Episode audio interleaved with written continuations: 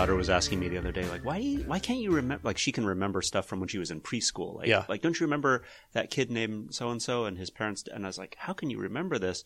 And it's like, I think I'm just so focused on like the obligations of the day, like what I have to do to to be a proper parent for the Yeah. next 24 hours or something that just the the memory just gets uh, erased quickly or more quickly than I, I'm used to. Is that different than it was before? So I was reading an interview you did this morning when the book came out the first time, and you essentially said that once something's out in the world, you, you never revisit it. The file's kind of closed on that. Yeah, I mean, as long as it's, um, I've sort of given up on on doing any more work on it. Yeah. You know, I, I sort of feel like why bother looking at it anymore? Because uh, I, I do have that. I think it's a pretty common cartoonist problem of like having difficulty letting go of something, kind of feeling like you could always keep tinkering with it, and unfortunately, that's been sort of reinforced for me over the years because I'll make a big fuss and tell my publisher, "Oh no, we got to hold up the release. I got to, I got to figure out something. I got to fix this thing," and then I'm generally rewarded by that because I'm like, "Yeah, I really actually that Yeah. was pretty important. I'm glad I, I fixed that." What sorts of things are holding it up? I mean, is it just little art things, or are there It's important everything. It can, storytelling it can problems? be yeah, it could be everything. It can be art things. It can be um, changing a few words around in, Yeah. a, in a in a word balloon. Colors. I mean, that's a total rabbit hole to go down now with computer coloring. You know, because you can tinker by five percent. I've had the same conversation with a lot of musicians, and they've told me that the, you know, I guess like Pro Tools now, as far as recording quality is concerned, is it's almost indistinguishable for most people. Right. But the thing that kills a lot of them is it allows you to fiddle with every single instrument and every single level, and people end up just doing it until there's basically nothing left. Yeah, yeah, and I- and I- and it can be it can be self defeating too. Yeah. Obviously, I mean that's why at a certain point I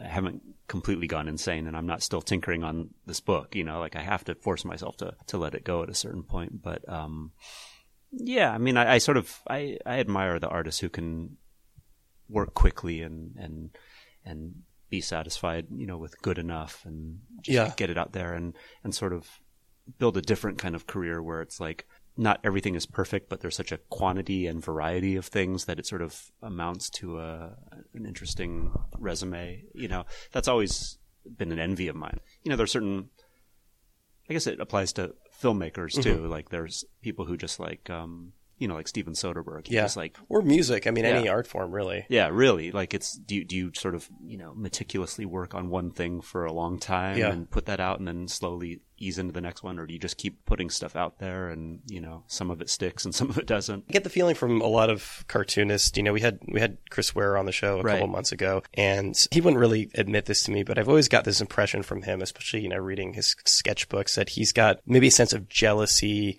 for those artists who are able to just to whom it seems it comes natural. You know, the people who there's all this talk about channeling the muse and inspiration and things like that, and you know the people who really sort of spend a lot of time in something and kill themselves over something seem to envy the people who who can just sort of sit down and whip something out. Yeah, I certainly do. I, I came from a generation of cartoonists, or I'm sort of the descendant of a generation Yeah. of cartoonists that uh, worked in a very meticulous, slow way. And after I'd sort of settled into that process, I started to become aware of a lot more.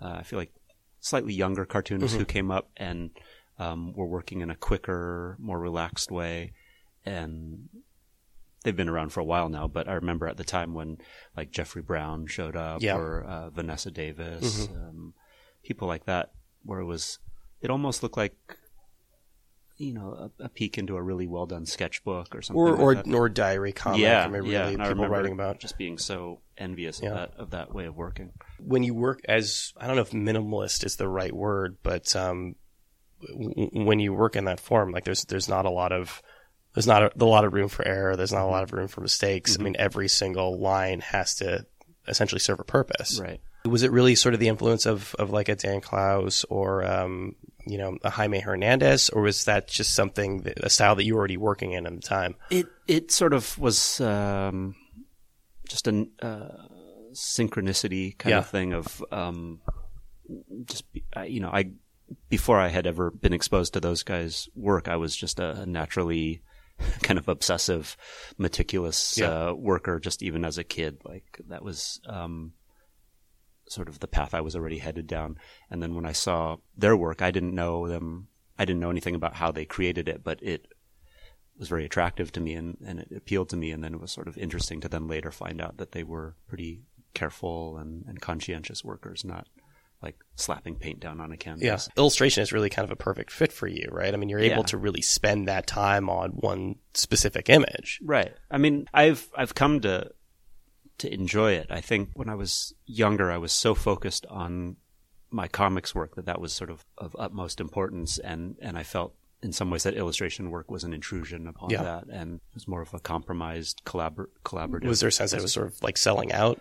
not so much that, but just it was just kind of a necessary distraction from Yeah. what I really wanted to be doing, which was making comics. And at this point, I mean, I, I think it's also worth noting that the, the clients that I was working for then are maybe a little different than, than Sure. the list that I have now. It's, So- it's not the cover of the New Yorker. right, exactly.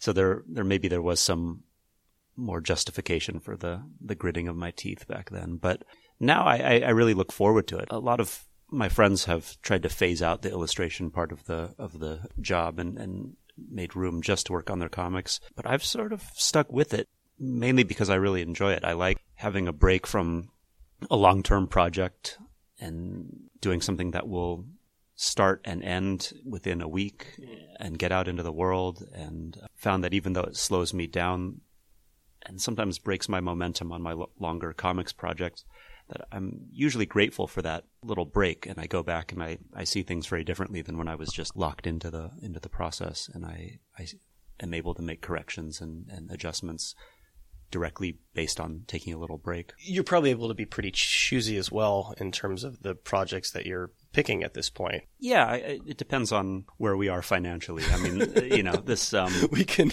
we can look at your, your portfolio and figure out how your family's doing. yeah, find out. Yeah, find out. Uh, When it's like the KFC ad, we're like, Yeah. "Uh, Adrian, yeah, I mean that that plays into it. I Yeah. mean the the process of making Killing and Dying technically took was about seven years, and and within that time, I had a lot of changes in my life. From you know, my wife was a graduate student, Hmm. and then she was working on her PhD, uh, and now she is uh, working full time, and and so that that's a big change. And we also I started out um, having no kids, and now I've got two kids.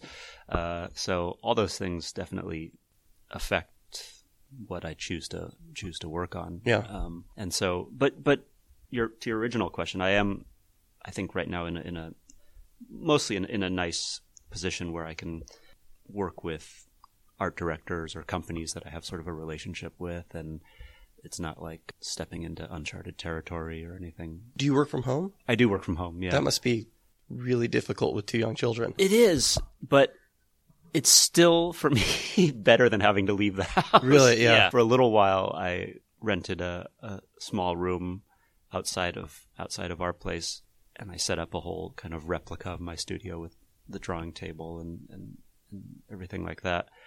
And even though it wasn't that far, there were a lot of days where I would be like, "Oh, it's snowing. I don't want to have to walk to that to the studio Yeah. or or whatever." And um, now that both my kids are in school, there's still a lot of hours of the day where the house is empty. So it, it was just it made more sense for me just to, to stay at home. Are they old enough to know what you're doing? A little bit. I've got a, a, a three year old and an eight year old. So Okay. the eight year old definitely Sure. does. She was actually reading the uh, the book that I did about um, basically about her parents getting married. Uh, Yeah. Scenes from an impending Yeah. marriage. It's been laying around the house, but she for some reason just picked it up last night and, and she sat there reading it.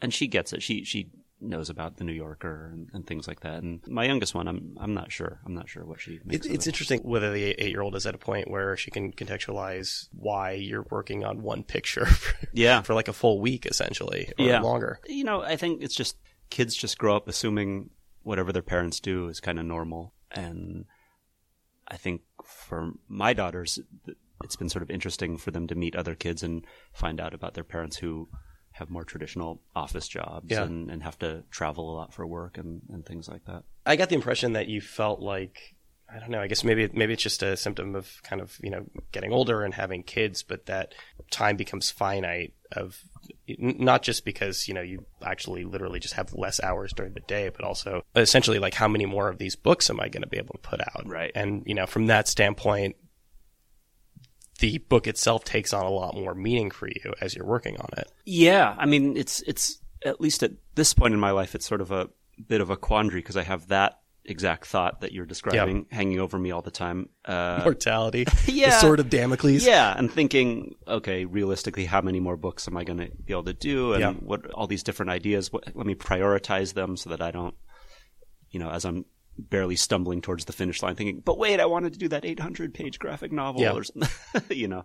Um, but simultaneous to that, I have the feeling of my kids are only going to be young for so long, Yeah. and they're only going to be at home for so long, and they're only going to want to spend time with me for so long. So that weighs on me a lot too, which is kind of in direct conflict with with the other thought. when time does become more finite and you know this book t- does take on more meaning for you do you become more precious about it i mean do you become more of a perfectionist is it harder to send it out into the world Um, I think if not for the kids, it would. But I think I have some. It's sort of a conflict, but I think it's also a useful balance where there's sort of an appeal to getting stuff out to out into the world to getting it done. Where it's Yeah. like if I finish work for the day, then I can go spend time with my kids and and you know be a parent, which in general I enjoy more than sitting alone at my drawing table. So it's hard to say. I think it kind of it, it balances out.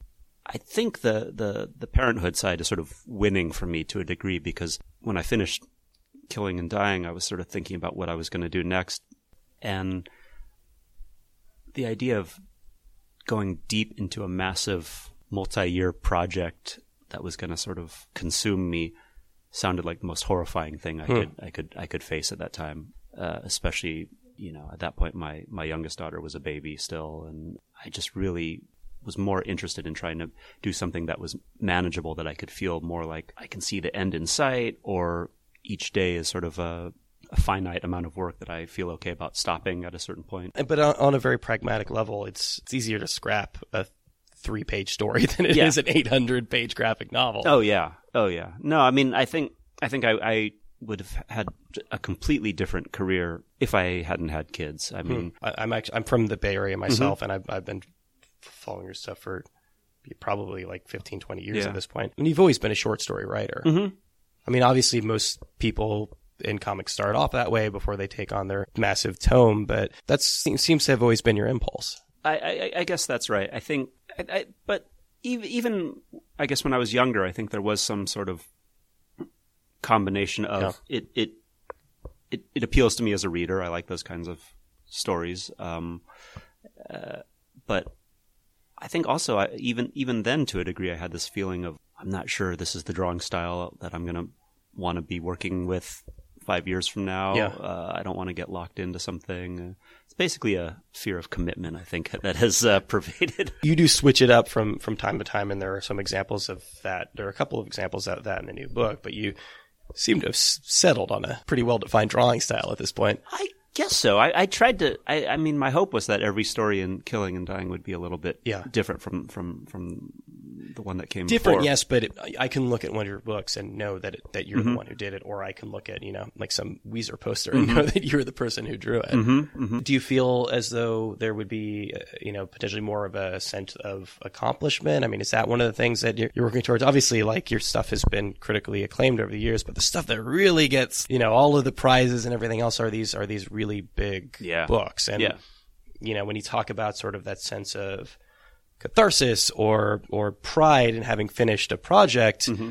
you don't get any of that instant feedback because it takes you so long to work on it Yeah. but the sense that you get when you work on something that's significantly longer Yeah. is entirely different than a short story Yeah, yeah. Well, I mean, again, I think this might be a detriment to my career, but I'm I'm pretty content with the level of acclaim that I've received. I don't I don't sit around fuming about awards I didn't receive, or or I don't look at the success of of other artists and Yeah. feel like, oh, that should have been mine, or I would like to get what they have. I, I think I had that when I was younger, but uh, if, if anything, at this point, I feel like I have been overpraised, or I feel like I've I've gone further with this cartooning thing than than I ever expected to. Um, so I, you know, I, I've thought about this. I think in, in in some ways that it'll make me a lesser cartoonist. Like I don't know if I'm ever going to buckle down and spend 20 years on a historical epic. I didn't see a way forward where I could be that kind of cartoonist who would who would buckle down and engage in a very challenging long-term project and also enjoy my life and and Yeah. be, be a good parent and a tolerable husband. I mean, I think you have to be superhuman to, to juggle all those things. Yeah, and there there are plenty of, especially cartoonists I've noticed who make the compromise of not enjoying their lives. Yeah, I know. to work on that. Yeah, Some I- people just are are um, disinclined to enjoying life in general. Yeah, or or they enjoy life by working. You know, I mean, I totally understand that, and I, and I felt that way when I was younger. That that I would be out doing something that I was, you know, I I knew to be a fun experience. Like I'd be out at a concert or something, and in my mind, I'd be thinking, I really wish I was back home working. And you know that that has definitely shifted for me o- over the years. What is that impulse? I mean, I, I get that too. Feeling sometimes it's like, hey, I really enjoy my work, and, Mm-hmm. and I've got something sitting at home that I. I wish I can't wait to get back to. Yeah. But but there's also just sort of sense of, you know, workaholism that's probably pretty unhealthy. Yeah, I mean, again, when I when I'm talking about cartoonists, I really have only any knowledge or experience with sort of the alternative Yeah. or underground cartoonists. I don't know what the psychology of of more of a mainstream.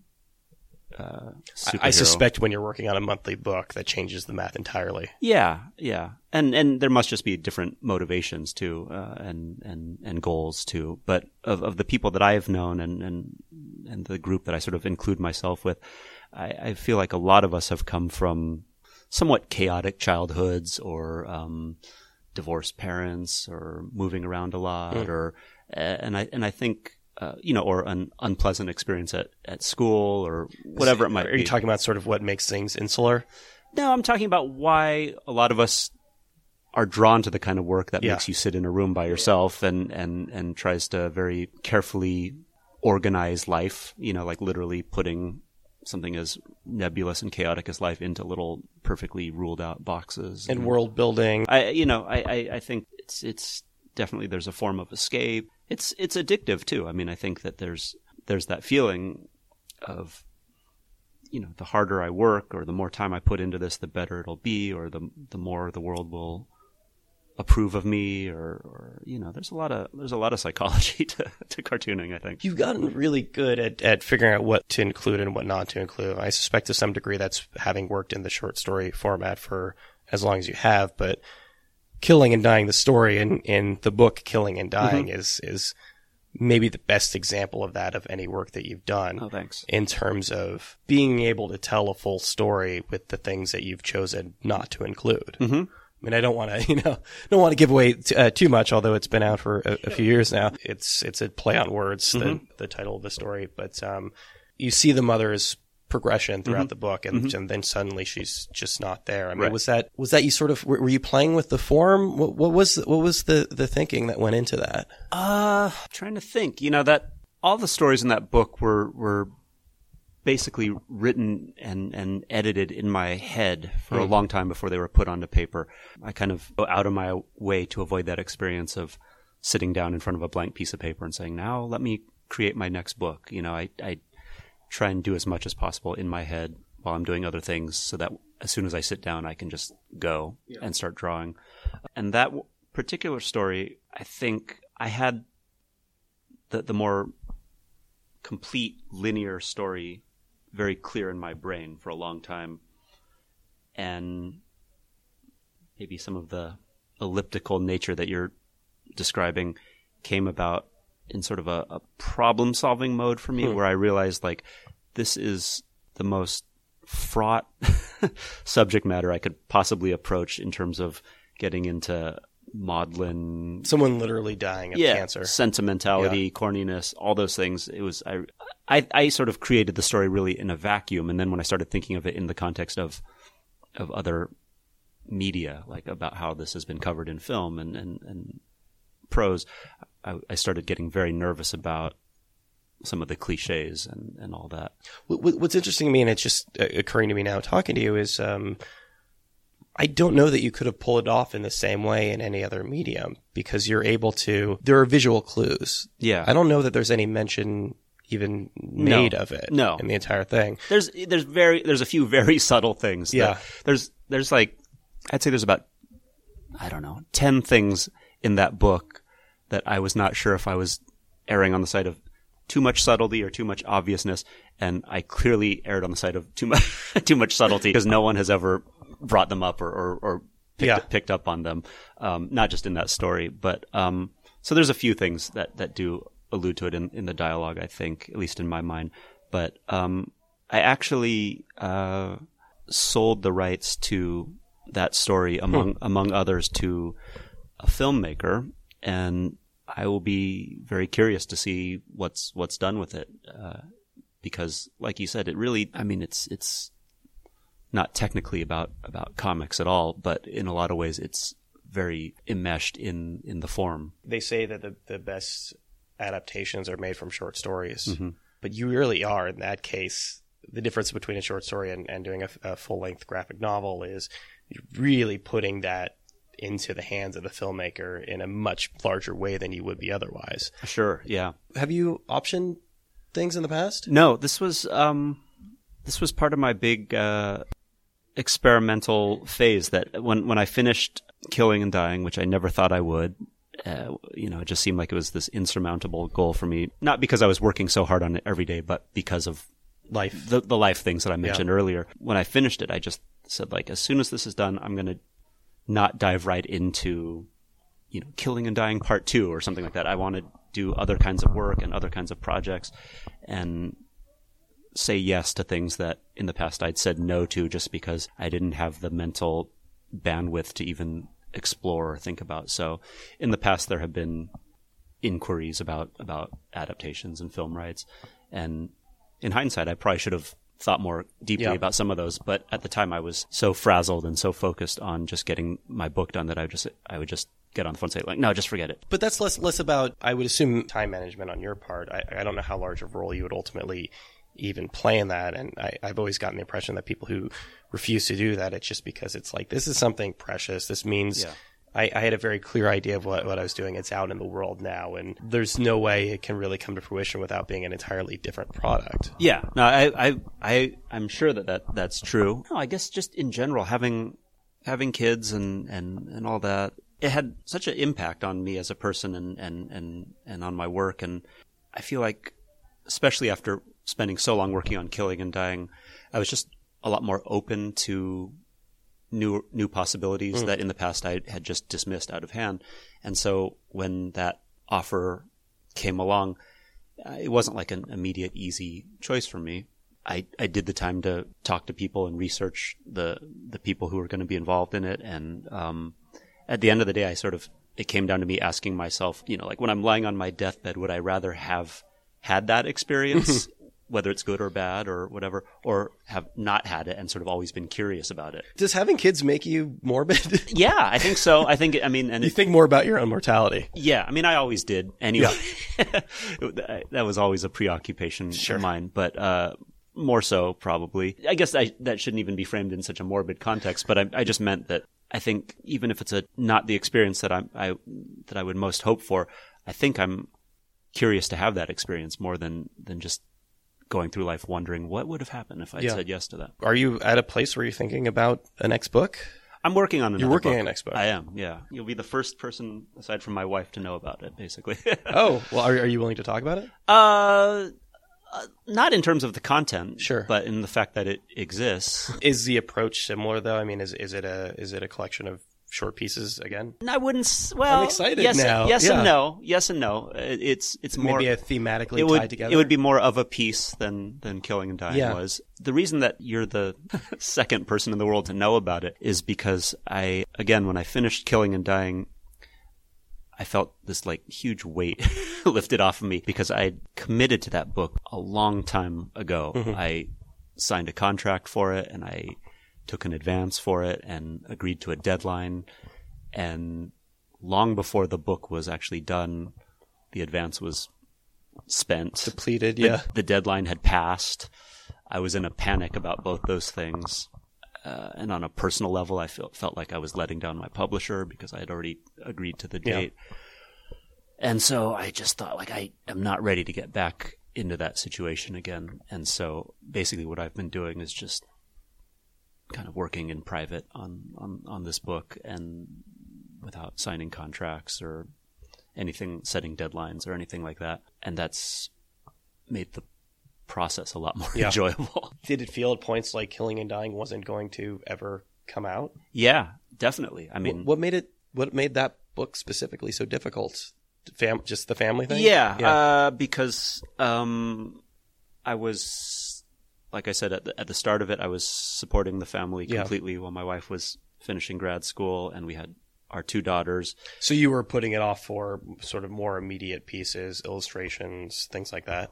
Yes, I had to do that to make to make quick cash, but Yeah. also the hours that I needed to complete it were not at my disposal. So I have a lot of vivid memories of being in a darkened room with a baby trying to get it to go to sleep because if she went to sleep then I could go to my room and get some work done. And of course that stress in me was sort of transmitting to her and keeping her from going to sleep. and then probably you know sleeping two to three hours a night it makes Oh, it very hard to keep a steady hand. I imagine. Oh yeah, yeah. So it wasn't because the art was so detailed or Yeah. the or the stories were so hard to write or anything. It was it really was just a matter of finding the hours in the day to to to put it down on paper.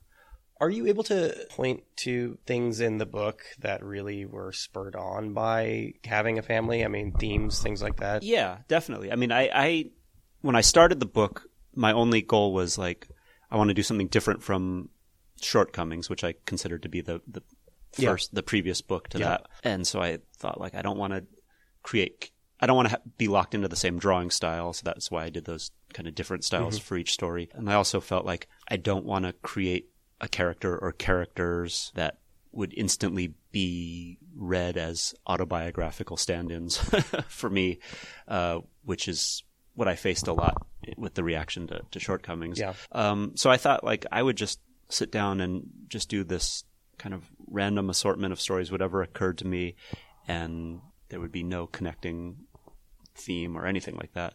But I soon thereafter became a parent, and I think that that ended up infusing uh, a lot of the stories, um, and that sort of is the very subtle, over overarching the membrane of, of that book might have to do with parents and children. Yeah, very, I mean, it's it's hard for me to put my thumb on anything. You know, aside from maybe again the titular story, uh-huh. there's a connection there, but there's nothing.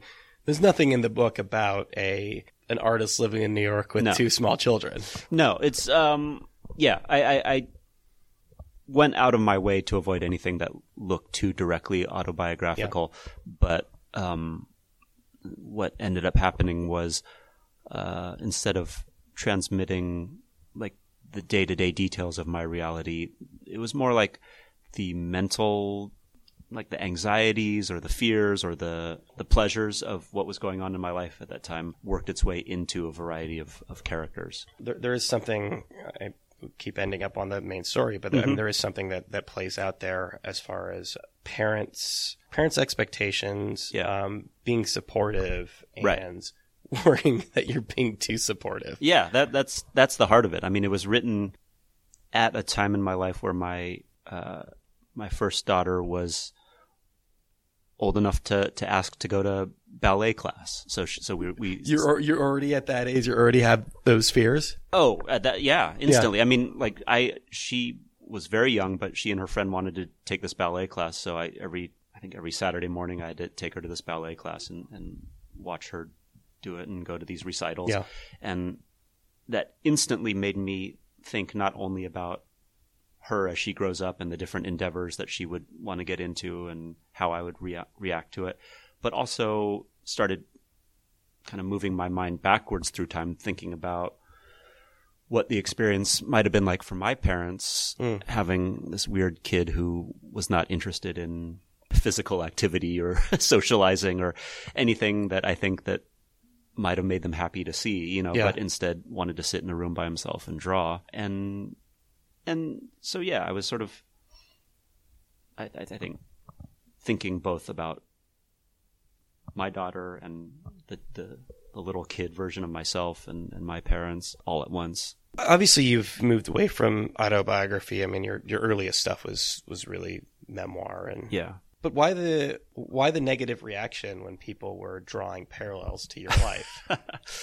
I really hate to use this example for obvious reasons, but Woody Allen has a Woody Allen surrogate in every single thing he does. Right. He's still able to make you know very different movies, Right. but there's always he's he's always in those movies. I guess it depends on how well your surrogate is received by the public. Sure. I mean, uh, I mean, I, I don't think that that would be uh, very well received in, in the present day in, in a in a Woody Allen movie, Yeah. if if there ever is another one.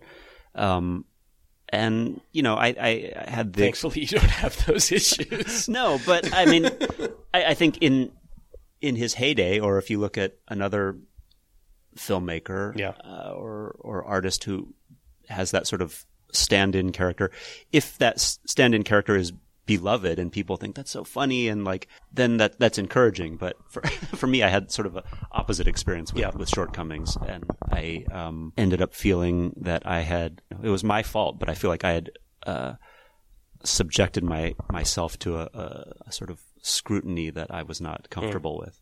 Did you ever have trouble putting yourself into other people's shoes? I mean, you know, you've, you've never um, you've never shied away from you know writing about women, writing about uh, characters who are very vastly different from you on a on a personal level, but at the same time, there's a lot of potential to get things wrong. Sure. Was it? I mean, was it? Was that? Was that ever a fear of yours? Uh, always, and I think that that fear can lead to very bland work. Yeah. Like, I think you can worry so much about that that you end up saying like, well, the only thing that I'm really an authority on is me, and then you have to just write very straight autobiography Mm-hmm. for the rest of your life. There's enough books about writers writing about Totally. writing. Yeah. Totally. You know, I, I think that's just a it's just an artist struggle in general, Yeah. but but but now more than ever about um, how how much do you want to reflect the reality of, of our of our society, uh, but also being respectful and, and, and cognizant about not stepping on other people's toes or or uh, you know appropriating in a in a disrespectful way or um, so yeah it's it's it's it's a tough it's a tough call Does your wife play a role in that when when it comes to actually sort of trying to inhabit these characters and bouncing ideas off of people? I, I assume it it can't all just happen in that dark room.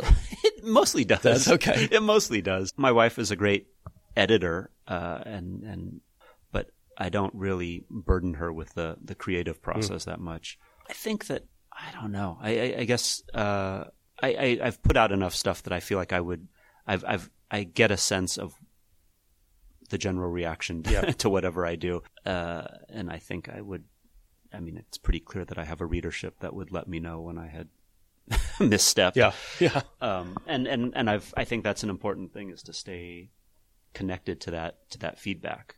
I think that's a lot of times where artists, especially older artists, start to get into trouble, which is where they are so self assured and so confident and perhaps so arrogant that they cut off their connection to critics of whether they're professional or not. And and um, so for for me, that's been really useful to to keep my ears open to to those kinds of things and and to a degree let it let it affect me. I saw somewhere you described it as a California book. Mm-hmm, What, what does that mean? It means that uh, it really is, in a weird way, me kind of transporting myself back to the settings that I that I grew up with uh, on the West Coast.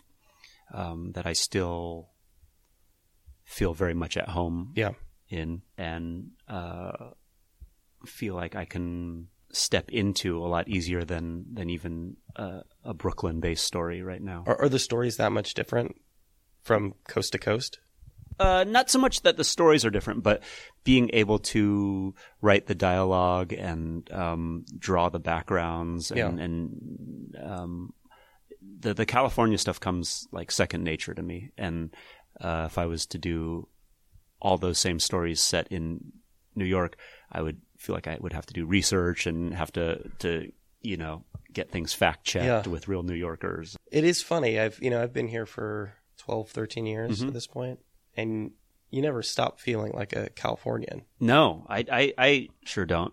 And you know the uh, like even the, the image on the on the cover of, of Killing and Dying is kind of an it's not a real setting. It's an amalgam of a lot of different things. But um, you know, I've met people out here who go like, "Oh, you really captured just like that horrible, like existential, depressive, you know, Strip mall. strip mall nightmare of California Yeah. or something." But I always feel like, no, that's that's like a nice drawing. I, I see that, I see that setting, and I feel very at ease, and I feel It's true, right? There's two prominent Denny's in the book. And, Sure. And I have nice memories. Yeah. I have nice memories from, from the malls of California. Oh, yeah. Not the freeways as much, but, Yeah. um, yeah, I mean, I, I, I grew up in Fremont. Okay, that's not Um, far. Yeah, Yeah. So, I mean, that's, yeah, that's, that's, that was my, my childhood Yeah. context for yeah. those things. And I, and I go back there. I never have had that feeling of like, oh, how did I ever live here? It's, it's like I always land in in Oakland or whatever, and come out of the airport, and I go, oh God, here I am again. Yeah. I'm very happy.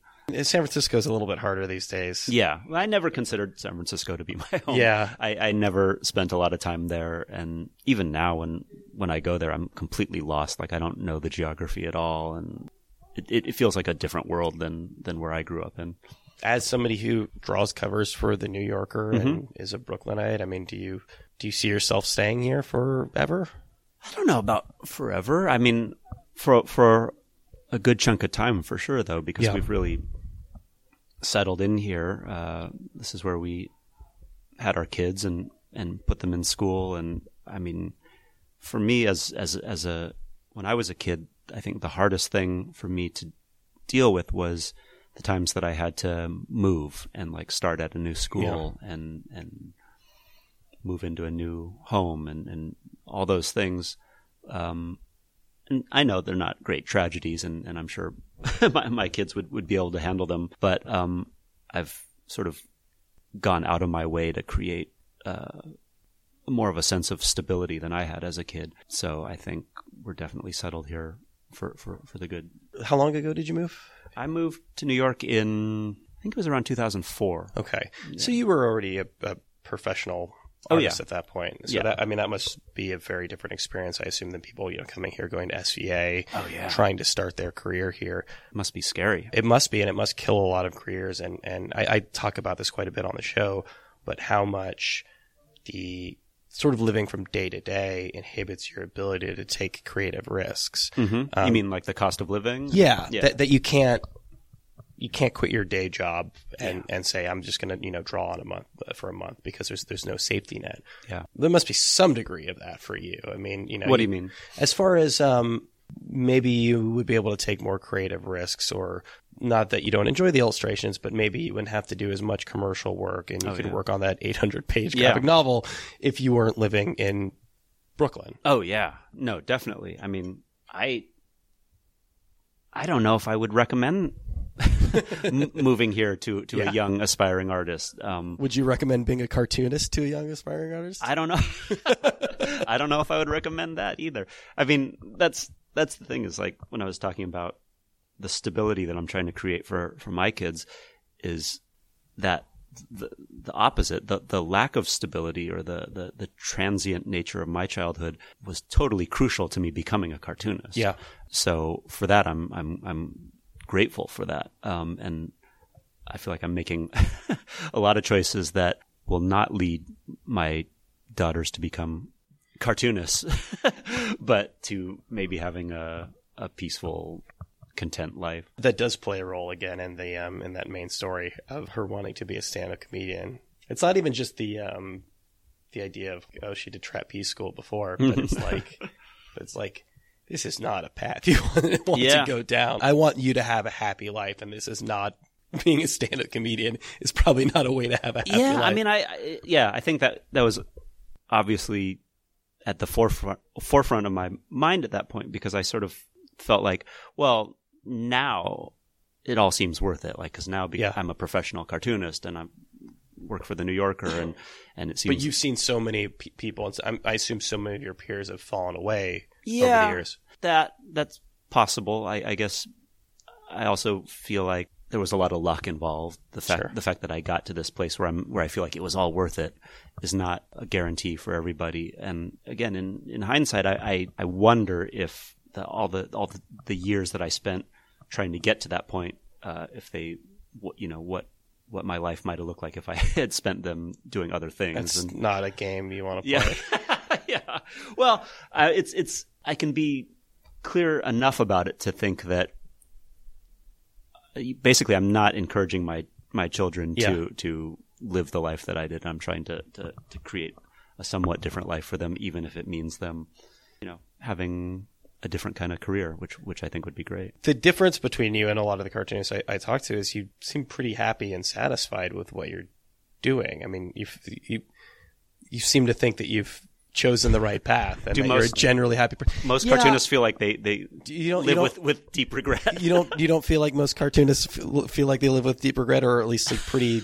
you know as well as I do that Yeah. it's a, a occupation that tends to attract depressive yes, people. Yes, definitely. I, I I think if, if I was that the, the, the rewards of being a successful cartoonist for me would not be enough to make for a happy life.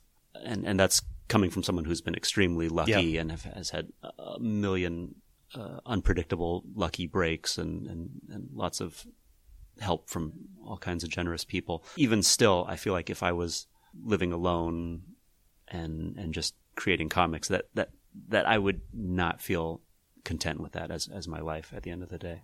Whereas on the other hand, I feel like if I had some other job, if I sold newspapers in a in a kiosk, which which I always fantasize about doing. Yeah. Uh, I don't know why. It seems like uh, I'm sure that that wouldn't be a horrible job. well, I'm just, but, but having that, but also Yeah. having the, the, the, the experience of, of, of raising kids and everything, I think that would be uh, more satisfying. that being a cartoonist, or that your career is rewarding, but it's not the most rewarding part of your life. No, no. I mean, I think there was a, a definite good chunk of my life where that was true, where, where nothing else really mattered. But if, if something that I was working on came out well, I would feel like a, a complete person. Or Yeah. I'd, I'd take great joy in, in getting a positive review or something like that. Um, but I, I, I do think that that has, has changed for me. There you go. That was Adrian Tomine, somebody I've been trying to interview for a really long time. For whatever reason, hasn't really lined up in spite of the fact that we both live in the same city. Glad we were finally able to do that. Really enjoyed that conversation. Thanks so much to him for taking the time. Thanks to Drawn and Quarterly for setting that up. Uh, Adrian, of course, has a lot of wonderful work that I highly recommend you check out. You can start with the paperback version of Killing and Dying, which is out now on Drawn and Quarterly. Thanks to you guys, as always, for listening to the show. If you like the program, there are a number of ways to support us. You can rate and review us on iTunes or wherever you get your podcasts. Like us on Facebook, follow us on Tumblr. That's riylcast.tumblr.com, and that is the first and best place to get all of your RIYL related information. If you have any feedback, it's riylcast at gmail.com. And that's about all I got for this week, so stick around because we will be back just about this time next week with another episode of RIYL.